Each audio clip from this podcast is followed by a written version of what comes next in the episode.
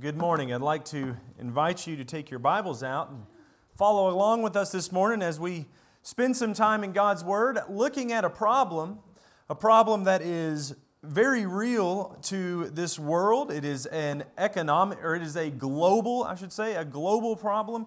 It is a problem that has affected America immensely, and it is a problem that I don't think is going to be uh, foreign to you but maybe you've just looked at the world around us and thought, I just don't know what to call it. I don't know what to say. I don't know how to explain this. I don't know why this problem exists.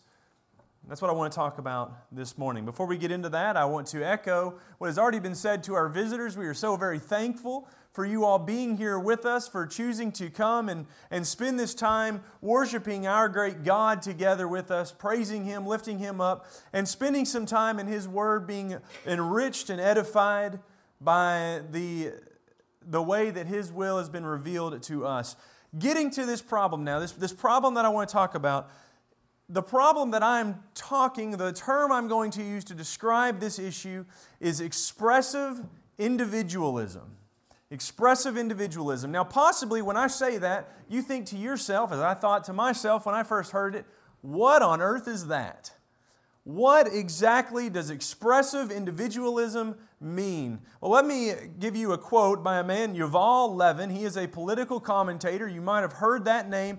He says this That term suggests not only a desire to pursue one's own path, but also a yearning for fulfillment through the definition and articulation of one's own identity. Now, listen here.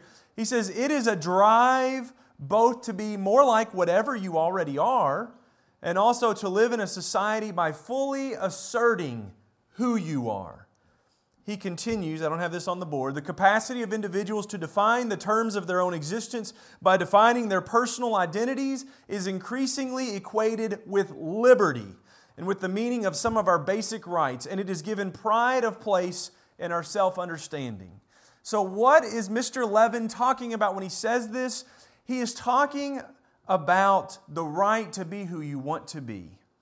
The right that we feel we have as Americans that I can be me, I can do what I want to do, and it's defined maybe better by the slogans that we have plastered on this throughout the, the, the, the years. Phrases such as, well, you know what, you just do you. You do you, I'll do me, and don't anyone judge between us. Be who you want to be, even follow your heart. And these sound innocent. When we hear these phrases, there can't be anything wrong with that, can there? But they've led us to a world that is far separated from God.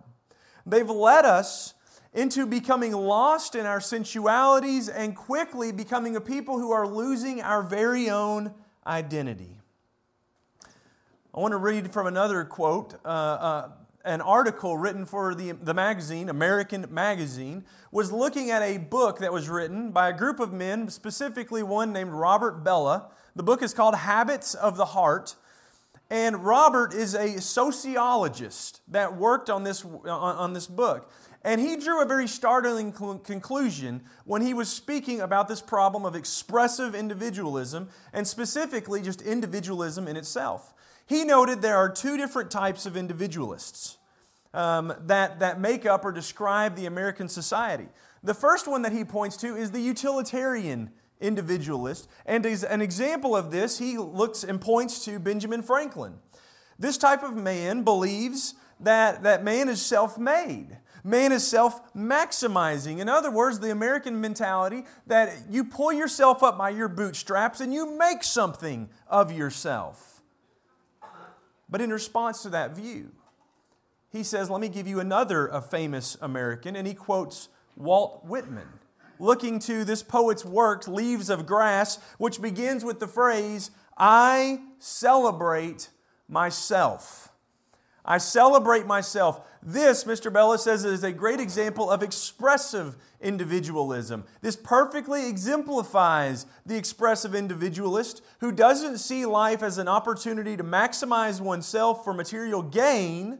However, and to quote Robert, to luxuriate, luxuriate in sensual and intellectual experiences, to take pleasure in one's bodily life and sexuality, and express oneself freely without any concern for social conventions. these are opposing views that are reacting to one another. He points to utilitarianist uh, individuals and, and doesn't say this is the model that we should model ourselves after. He says this individualism could pose a problem, and, and he is very much talking about a societal political problem. This sort of mentality could pose a problem for our country, and equally posing a problem for our country is the reaction to it expressive individualism. One says man is what he makes himself out to be, the other one is I am who I am, and you need to accept me for who I am. So, to clarify these two, these two statements, he, he digs a little deeper. And as he does, he comes to the realization that there's actually deeper roots than just men like Benjamin Franklin and Walt Whitman to these problems. In fact, as Bellah started to dig a little bit further, he starts to find out that the roots of individualism began in the church. Now, I'm going to use that term loosely here, but as he describes it, this is a religious problem. This is a problem that is religious in its very nature and began, as he describes in the church. He claimed in his book that this notion first flowed out of the idea of freedom of conscience freedom of conscience. This, this uh, was, was, in his opinion, first championed by Protestant groups, and he quotes specifically the Quakers and the Baptists. Now, as, as he talks about these two groups, we need to keep in mind what he's doing, and he's, to, he's painting, com, he's comparing and contrasting two different viewpoints.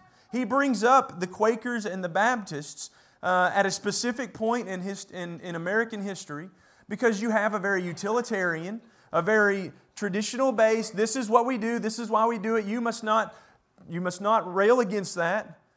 With also a mentality that says, well, why can't we do this? Isn't this a good idea? Well, let's do that. I should be able to express my love for God in a different way. And that's the reason he brings up these two groups. He says the key move, the key move was to extend the sacredness of conscience from religious beliefs to any seriously held conviction, whatever. So he points to the, to the, the religious belief that says, look, yes, you have always said that we have always believed, we have always told that we need to worship God this way, but, but I'm saying that I should be able to worship God how I feel best worships Him. I should be able to put all of, of, of my desires and beliefs into what this worship should be and make it that. He says that's where this started. And do we see where it led? Because it was just a hop, skip, and a jump before it went out of the religious realm into the world itself. It leached over. In fact, he continues on. Uh, he says, Here in the city of San Francisco, where you can probably do almost anything within reason and still not raise an eyebrow, it is ultimately thanks to the Baptists. Um, now, I, I, don't know what, what denomination that Mr. Bellah comes from. I don't know his background. I don't know his beliefs. I don't know anything other than the fact that he wrote this book and, and he attributed to this magazine. He's been dead for several years now. He died back in 2013. But what he's pointing to is from an outside view, I'm starting to see that what began in the church with let's have freedom to choose how we want to worship God leached out into the culture with let's have the freedom to choose what we want to be.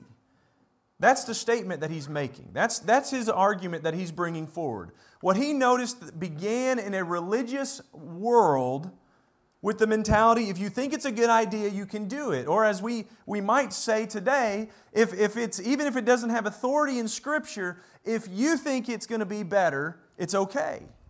What began there came into the mentality if I can serve God however I choose, then why can't I, as a male, identify as a female? That's where he's bringing this conclusion to. And I want to say that this is not solely to blame on loose religious activity. That's not the sole blame for this, because there's also a sense of this problem that is found in relativism. Relativism is that, that thought that says knowledge and truth and morality. These things only exist in relation to the culture they are in, the society they are in, or the historical context that they are in. They are not absolute. So, people that believe this, if you, if you think that sounds absolutely crazy, let me tell you, this is extremely popular. This is a very heavily held belief. What makes something right or wrong is not based on any absolute truth, it's based upon what the society thinks. And oftentimes, people to, to argue this will say, well, in, in a society over in, in some far indigenous country, it is completely acceptable for people to walk around barely clothed. But that's not okay here. And so, see, society proves that it's right here or right there, but wrong here. I'm sorry, that's, that's a fallacy. That is not what makes something right or wrong. But this belief that culture can dictate, society can dictate what is right and wrong, what is truth what is morality, is the idea of relativism. And therefore, what the world has done today is said, I have a right to be what I want to be. I have a right to do what I want to do. And you can't tell me I'm wrong based on this. I'm going to take your legs out from underneath you if I can. The reason being is because that was perfectly acceptable, perfectly acceptable to a group of ignorant fishermen that it was originally given to. But it is not sufficient for the higher educated society that we now live in. Welcome to America. This is where we have come to. Relativism in American societies has led to traditional understandings of marriage, traditional understandings of sexual ethics undergoing radical reevaluation. Practices that were formerly considered as taboo, things that we won't even talk about, have become staples, have become guaranteed fodder for light entertainment. They're depicted in our media for the sake of a joke. We can know for certain that if we want to make money on this, we just throw in some, some things about these issues that, that we know people are going to eat up. And here's the problem no consideration is given, no care is given as to how this affects community no care is given as to how this affects natural law. No care is given to how this affects biological inheritance, what you were born as, male or female. And certainly no care is given to how this affects sacred writing, because again, we just have to say that doesn't relate to us. That's not relative to us. And here's the law that we now live under these things, natural, uh, natural law, biological inheritance, sacred writings, these things must never be allowed to interfere with this one new cultural law, and that is individuals have to be allowed to define and express themselves however they desire, as long as everyone is consenting. Because there's not a person out there that will take this stand and say, I have a right to express myself, and you have a right to express yourself until we cross the line of rape. Now we've went too far. And so consent has to be there, even in this, even in this view that says I can, def- I can express myself however I want to, and you can express yourself as long, however you want to, as long as it doesn't violate me personally. But I'm arguing that that's going to soon be a way of the past because we've already kicked the footstool out from underneath that argument with abortion, with the gross murder of children in our society because they can't give their consent. And so we'll choose for them, whether or not they're even a living being or not. You see where all this is leading? It leads to a very dark, dark society that, that looks to its own desires and it looks to, to what it wants and it says, I'm going to be the authority and I'm going to be the one that gets to decide. And I, I, I, it's all about me. And we're bombarded with that. Our world is filled with that notion. Be who you want to be. Do you. Find yourself free, the real you. Or, as the popular Diet Coke slogan, the reason for all this, why? Because I can. Because it's my right. I'm an individual and I am proud of it, and I'm going to be who I want to be. This is expressive individualism. What are we supposed to do with that? How are we supposed to face this fierce new enemy that has arisen to stand against God and to stand against his people? What are we supposed to do? Well, number one, I want to argue in, in helping us understand what to do with this and, and whether or not it can be changed. I want to first argue that this is not a new problem. We need to be very aware of that. This is not something that has taken God by surprise, and I don't know if I've equipped my people for this. This is not a new problem. And to prove that, we'll go to Scripture. Bellah tracked the origins of this in an American society back to these early radical religions as he describes them.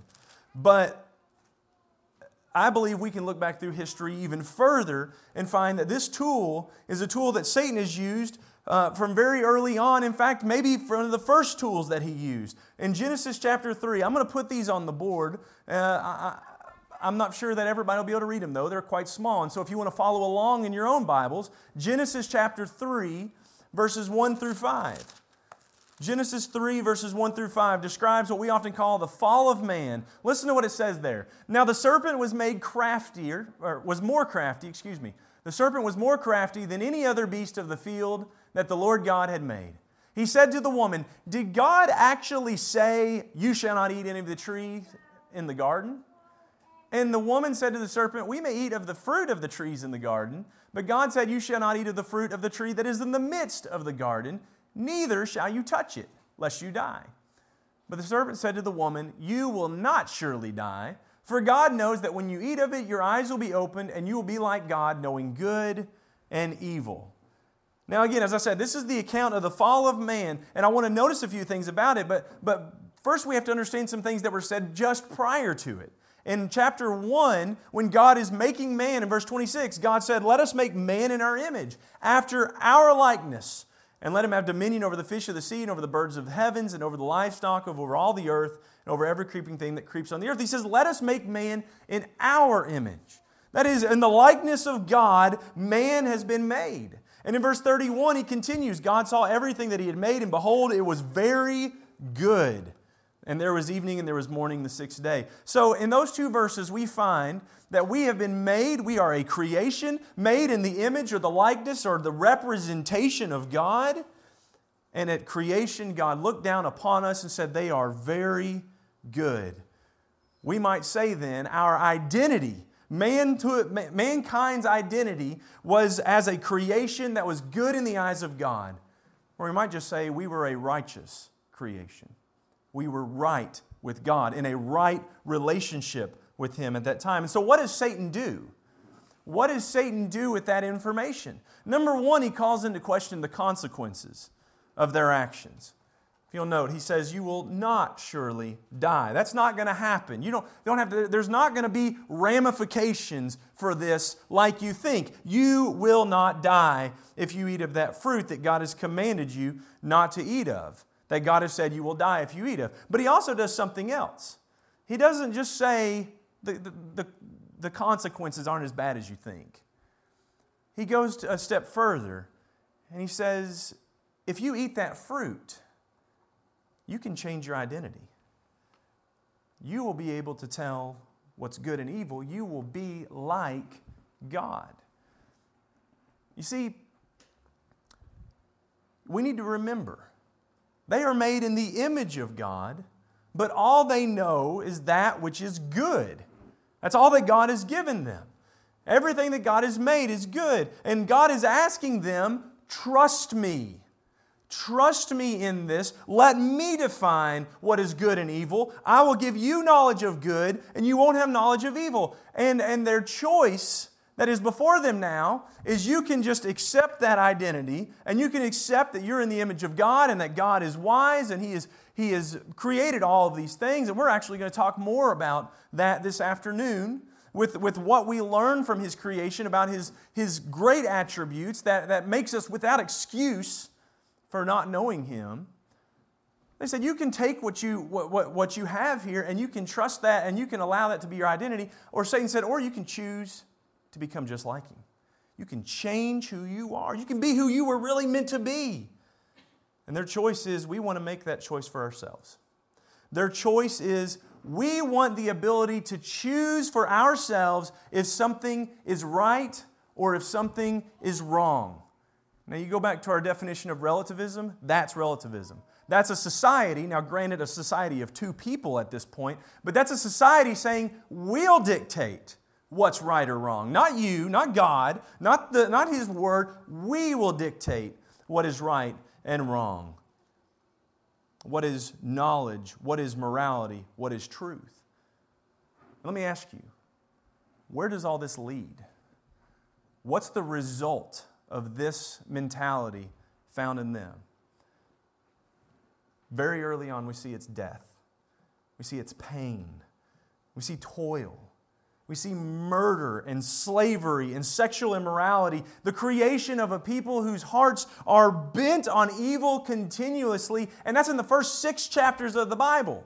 Six chapters in, and we see that we have just ruined God's creation that from the beginning He looked at and said it was very good. Why? Because we decided we'll be the ones that choose what's right or wrong.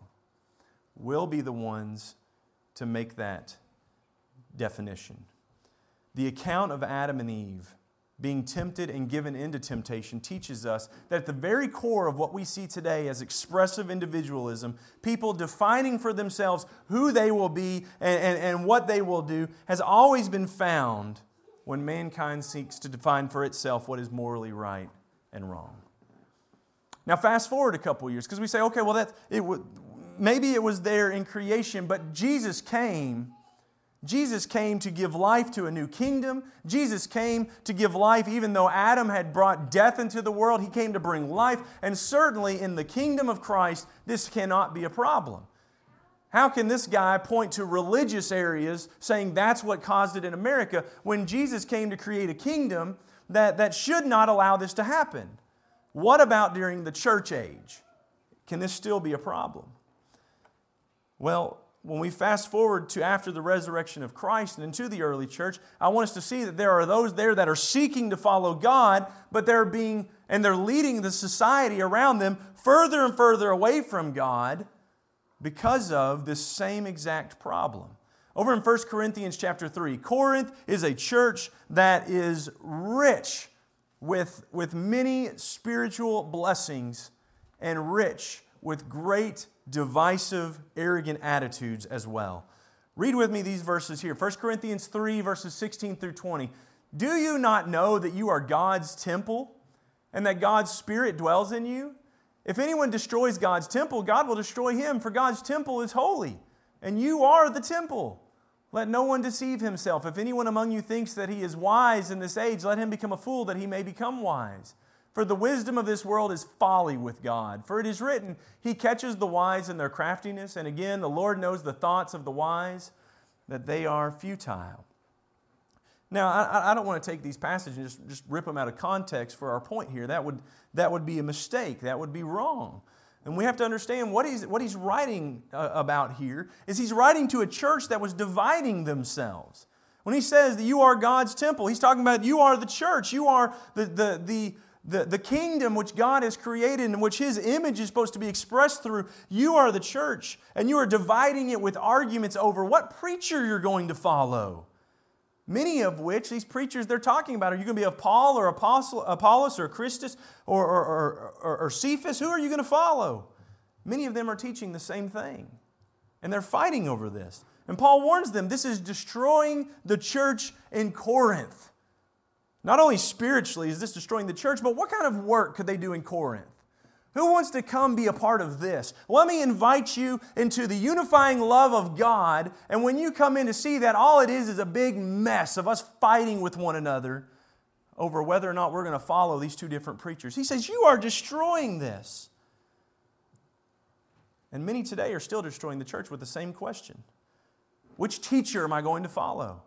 But it seems like in our society that, that the, the phrase has shifted a little bit to people who are not whether or not they're teaching the truth or not, but I don't like the way that this one teaches it versus the way that this one teaches it. Now it's more like who am I going to follow? Am I going to follow God or am I going to follow society? Am I going to follow the, the beliefs and the, the, the expectations of the world around us? But I want us to know this letter goes on. It doesn't stop here in chapter 3. It goes on to show us the problem was alive and well then. And it illustrates that point as they continue to talk about individualism in the book of Corinth, in the book of 1 Corinthians. In fact, the next passages that I want to just bring up, we're not going to turn to these we're, for sake of time, but the next passage I want to bring up are passages that have been used heavily today to provoke, promote individualism, and oftentimes are taken out of context to do so. In 1 Corinthians 8 through 10, the context here in 1 Corinthians 8 through 10 is you have these guys that have written to Paul, and they're saying, Paul, look, we have some brothers that think that it's wrong to eat meat offered to idols. Now, listen, we used to do this. We used to be in the world. We know what those idols are. They're just a bunch of rocks. So, Paul, would you please tell our brothers that our knowledge is better than theirs and they need to just get over this issue that they're having? That's, that's the context of what's happening in chapters 8 through 10. And Paul's going to tell them about sacrifice. And yes, there, there is nothing to these, but you need to take into consideration the individual's conscience at this time as well. You don't want to cause them to sin. But then in verse in chapter 12, chapter 12, he again uh, he, he goes on a little bit beyond that and he begins to talk about why the individual needs to be considered. And this is where I think we have had a breakdown in our society. Why is it that the individual is important? Because the individual is important to God. The individual is important to God. But why has there been a breakdown? Chapter 12 goes on to talk about the spiritual gifts that they had. Spiritual gifts that were soon going to be coming to an end. But in verse 11, chapter 12, verse 11, he says these gifts were given not to the church, they were given to individuals. He said, no, no, not just everybody in the church has these gifts, individuals have these gifts. And so, what was the focus? Uh, uh, why was this focus on individuals so important? Why does he have to say you need to get uh, you need to step back from this mentality? Says everything's all right because I know the truth about idols and that, that guy's conscience doesn't matter. Why is it important that he brings up that individuals receive these gifts? Because individuals are working together for the betterment of the whole body. There is no concept, no concept, no room in chapter 12, 1 Corinthians 12, of the body being just one member. Over and over again, he makes that point. You guys that think that, that the body is just a big old eyeball, where would the hearing be? You, you, uh, you people that think the body is just a great big old foot, how's that going to work? He says, Look, there's no sense on earth where the body is made up of just one individual. That the body is made up of just this one type of person and everything has just got to be that person's way. He says the body is working together to build up the whole under the head, which is Christ. In Ephesians, in fact, in, in, verse 24 of the same chapter, 1 Corinthians 12, verse 24, this concept is, is brought even further when he says the body is working together to, to build up the whole, to present the body as God composed it. That's another thing that's missing in our society today is we want to compose the body the way we want to. That's what they're wanting to do. They're wanting to compose the body the way they wanted to, based off the spiritual gifts that they had. And he's saying, no, you let God compose the body. In Ephesians 4, he writes to the church in Ephesus. And in Ephesians 4, verse 4, he tells them there is one body and one spirit, just as you were called to the one hope that belongs to your call. So we can't say, well, okay, we'll just be a part of this body over here and, and you all be a part of that body over there. He says, no, you are brought into one body to be unified under one head. And what did he do for that one body? In verse 11, he says, I gave it the apostles, the prophets, the evangelists, the shepherds, and teachers. Now, again, what is that emphasizing? That's emphasizing that he gave the body individuals. Okay, well, that, there we go. The individuals get to, they, the, I have a right as an individual to be, to be useful and for, for me to shine and for me to, to show forth my individualism. No, what, is he, where does he continue with that? What's the purpose of these individuals? Verse 12 to equip the saints, to equip the saved of Christ, to equip the body for the work of ministry, for the building up of the body of Christ. He says, Look, I gave you individuals. Those individuals are working together again to build up the whole body. Why? How long? Verse 13, until everyone's in unity, until we're all unified in the faith, till we all attain of the unity of the faith. And in verse 16, he continues on from the whole body, joined and held together by every joint, which is equipped when each part is working properly, makes the body grow so that it builds itself up in love. What is his point in all this? He's saying there is one body that was, that was composed by God to be conformed, Romans 8 29, to the image of His Son, to the image of Christ. And God provided for that body the individuals that were needed to help that body grow into exactly what God intended for it to be, not what man intended for it to be. That tells me that the church then is all about glorifying God. This is the purpose of the church, expressing His glory to a world so that they might be saved by Him. And sometimes this gets lost in a relative world that says, wait a minute, what about me? This has to, I have to be allowed to stand out. I have to be allowed to be expressed. I have that right. And so it's no surprise at all then. It's no surprise at all that we have issues with God's law concerning women. We have issues with God's law concerning women who have different roles than men in the church and different roles than men in the family. That's a problem because that doesn't let me express myself the way that I have a right to express myself. I can't express my thoughts, my ideas. I can't express my beliefs unless I'm allowed to preach. And so I'm a woman and I, deserve the right to preach. It's no surprise to me that's where we are today. I heard recently that there was a young woman who was in fear of attending a congregation that didn't allow, didn't just allow women to lead singing, didn't allow women to do solos because her right to express her love for God was being infringed upon. I have a right to express my love to God through song, and that is being infringed upon if you're not going to let me sing a solo in front of everyone. That's where this has led us. It's no surprise to me we have an issue with God's law concerning marriage.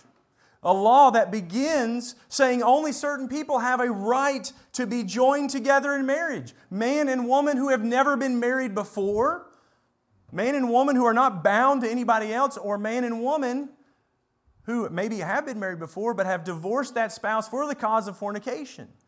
God is very specific here. There are only certain people that I give the right to be married and people say, well, wait a minute. That infringes upon my right to be happy. That infringes upon my right to express myself. And it continues. That was an issue that was, that was heavily fought in the 70s. And it lost. And the society said, no. Anybody can get married and you can get divorced for whatever reason you want to, no fault at all. The society changed its views. And where has it led us today? It's led us to the complete abandonment of God's laws restricting marriage between man and woman. Now, I can, if I'm a man, I can marry a man. If I'm a woman, I can marry a woman. And if I don't like even that, I can redefine myself. I'm a man born that way, but I decide I want to be expressed as a female and vice versa. All of these are no surprise. You say, why? Why is that not a surprise? I say it's because, just like the Corinthians, sometimes we are guilty of becoming a culture and not a kingdom. Jesus didn't die to establish a culture, He died to set up a kingdom. We sang that song right before we got up here He is my king. Do we understand what we're saying when we say that? This mentality crops up in the most seemingly harmless ways. Phrases such as, I am an American citizen. I am an American citizen. I am a Republican. I am a UK basketball fan. Sometimes a UK football fan. I was one last night. I am an avid outdoorsman. These are not definitions of who I am, but they can become that. They can become my defining identity, but they mustn't. Why? Because I have a greater identity. I am a Christian. I am a disciple of Christ. I am a follower of God and I belong to the kingdom of His Son. That means something more than just I show up at church services at the prescribed time. That means He is my King.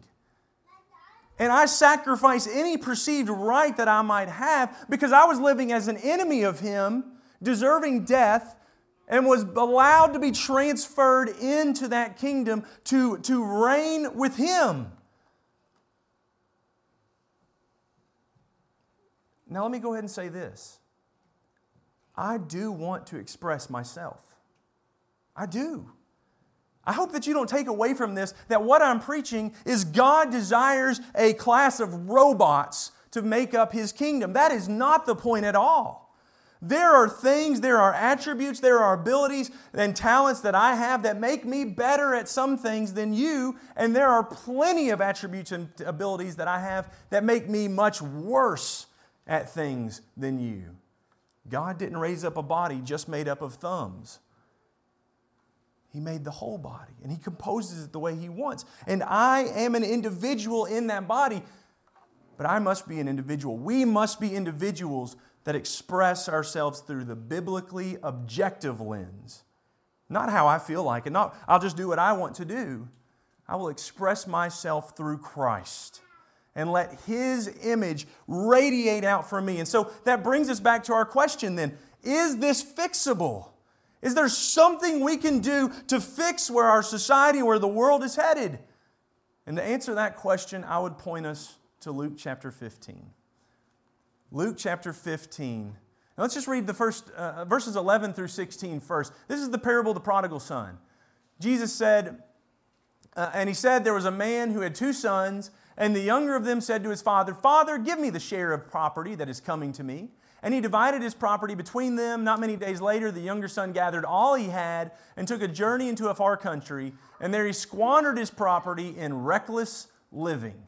And when he had spent everything, a severe famine arose in that country, and he began to be in need. So he went and hired himself out to one of the citizens of that country, who sent him into his fields to feed pigs. And he was longing to be fed with the pods that the pigs ate, and no one gave him anything. What I want to do, what I want us to see, I should say, is in the prodigal son is the mentality I will do what I want to do, and I will do it right now. And I want us to come to, to, to realize that we can come back from that mentality. We can come back from that sort of worldview that I deserve what I want. You see, his actions reveal his character. He treats his father as if he's dead. Dad, go ahead give me your inheritance. The inheritance that I would get when you died, I don't want to wait that long. You go ahead and give it to me, and then I'm leaving. More or less, you're dead to me, Dad. I want what, I'm, what belongs to me. I want what I deserve, and I'm out of here. He takes his inheritance, he wastes it in a self indulgent life. In fact, a life that is so self indulgent that it would seem that he's completely lost his mind. The people around him look at this Jew who's about to eat slop from the swine's trough. They would say, This guy has completely lost his mind. In fact, his life resembles the very animals he's about to eat with. That's the character that we're talking about in the prodigal son. He is a character that is defined by his wants. He is a character that is an image of the conclusion of expressive individualism. Be what you want, be your desire. That's where it leads. The prodigal son is what this, is, is what this mentality creates. So, what happens? What happens to him? Let's keep reading. In verse 17, when he came to himself, he said, how many of my father's hired servants have more than enough bread, but I perish here with hunger? I will arise and go to my father, and I will say to him, Father, I have sinned against heaven and before you. I am no longer worthy to be called your son. Treat me as one of your hired servants. And when he arose and came to his father, but while he was still a long way off, his father saw him and felt compassion and ran and embraced him and kissed him. And the son said to him, Father, I have sinned against heaven, and before you I am no longer worthy to be called your son. But the father said to his servants, Bring quickly the best robe and put it on him, and put a ring on his hand and shoes on his feet, and bring the fattened calf and kill it, and let us eat and celebrate. For this my son was dead and is alive again. He was lost and is found and they began to celebrate. First thing I want us to notice in this passage is what happens? What happens is he comes to himself. Did you notice that in verse 17? He comes to himself. There must be a coming to oneself, a coming to one's right mind for repentance, for this realization to take place. There is something better. There is something better out there than me just giving myself over to my desires.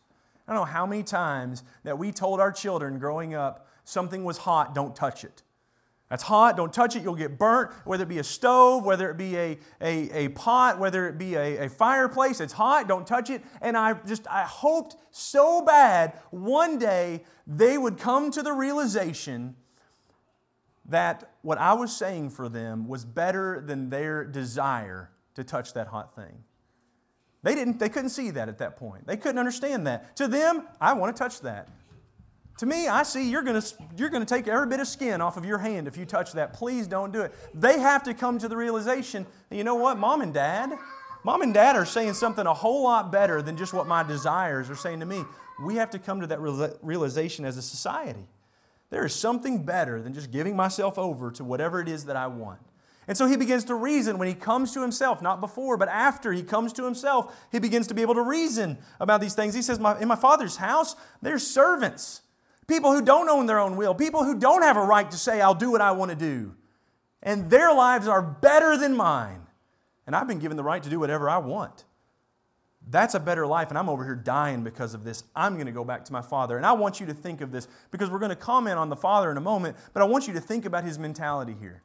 He begins to rehearse what I'm going to say. I'm going to go to my father. And I picture this in my mind. He's walking. I've, I've, got to go back to, the, to my father's house. I'm walking down the road, and I'm going to get there, and I'm going to say, Father, I have sinned, and I'm not worthy to be your son anymore, and, and please just make me your servant. Father, I've sinned, and I'm not worthy anymore. Please just make me your servant. Father, and here comes his father running down the road because what has his father been doing? Verse 20 says, that he saw him. His father's been looking, his father's been watching. And as he gets to his father, his father, he, he grabs him and he embraces him and kisses him and he says, Dad, Father, I have sinned against you and I'm not worthy to be a son. And the father interrupts him. Did you notice as we read through there? He doesn't let him finish his, his, his spiel that he's got planned. He stops him and says, No, bring him a robe. Bring him a ring, a ring that signifies he's a part of this family. Bring him the, the, the clothe him in this family. Let's have a feast. Let's celebrate because you were dead, but you are not my servant. You are my son who is alive. That is the forgiving love of the Father. Is this fixable where society has gone? Yes.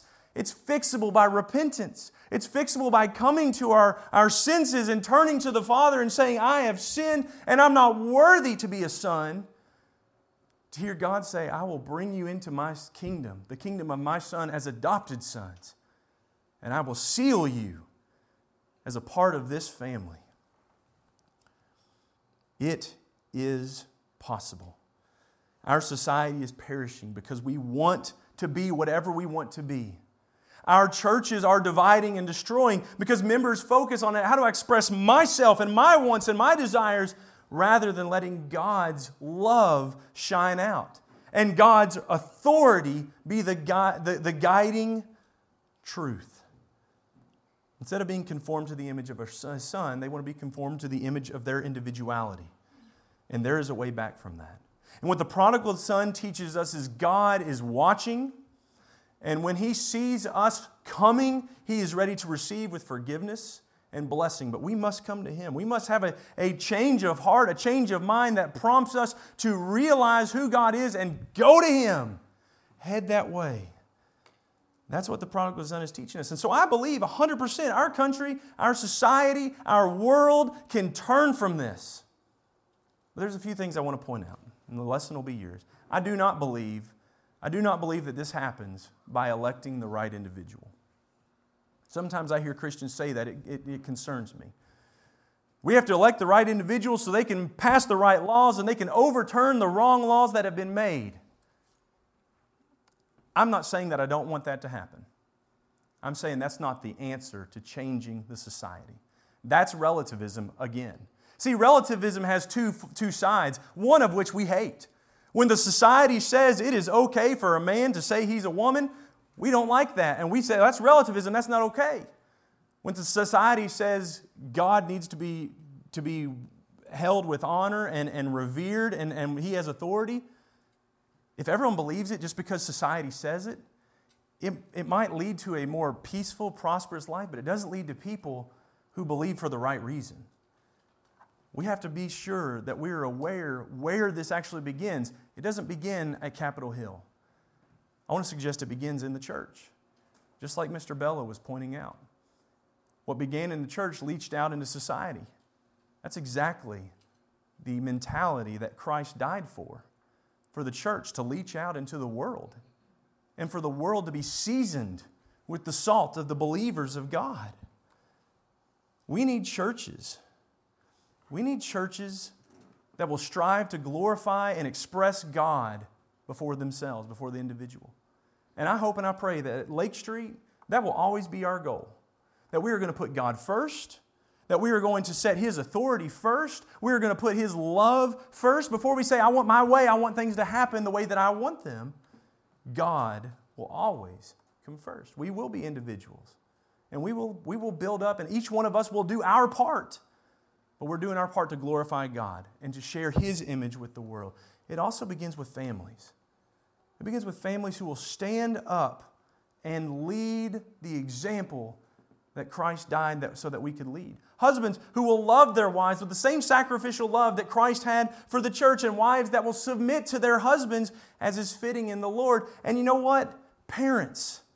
Parents need to teach their children that their value is not tied up in their individuality.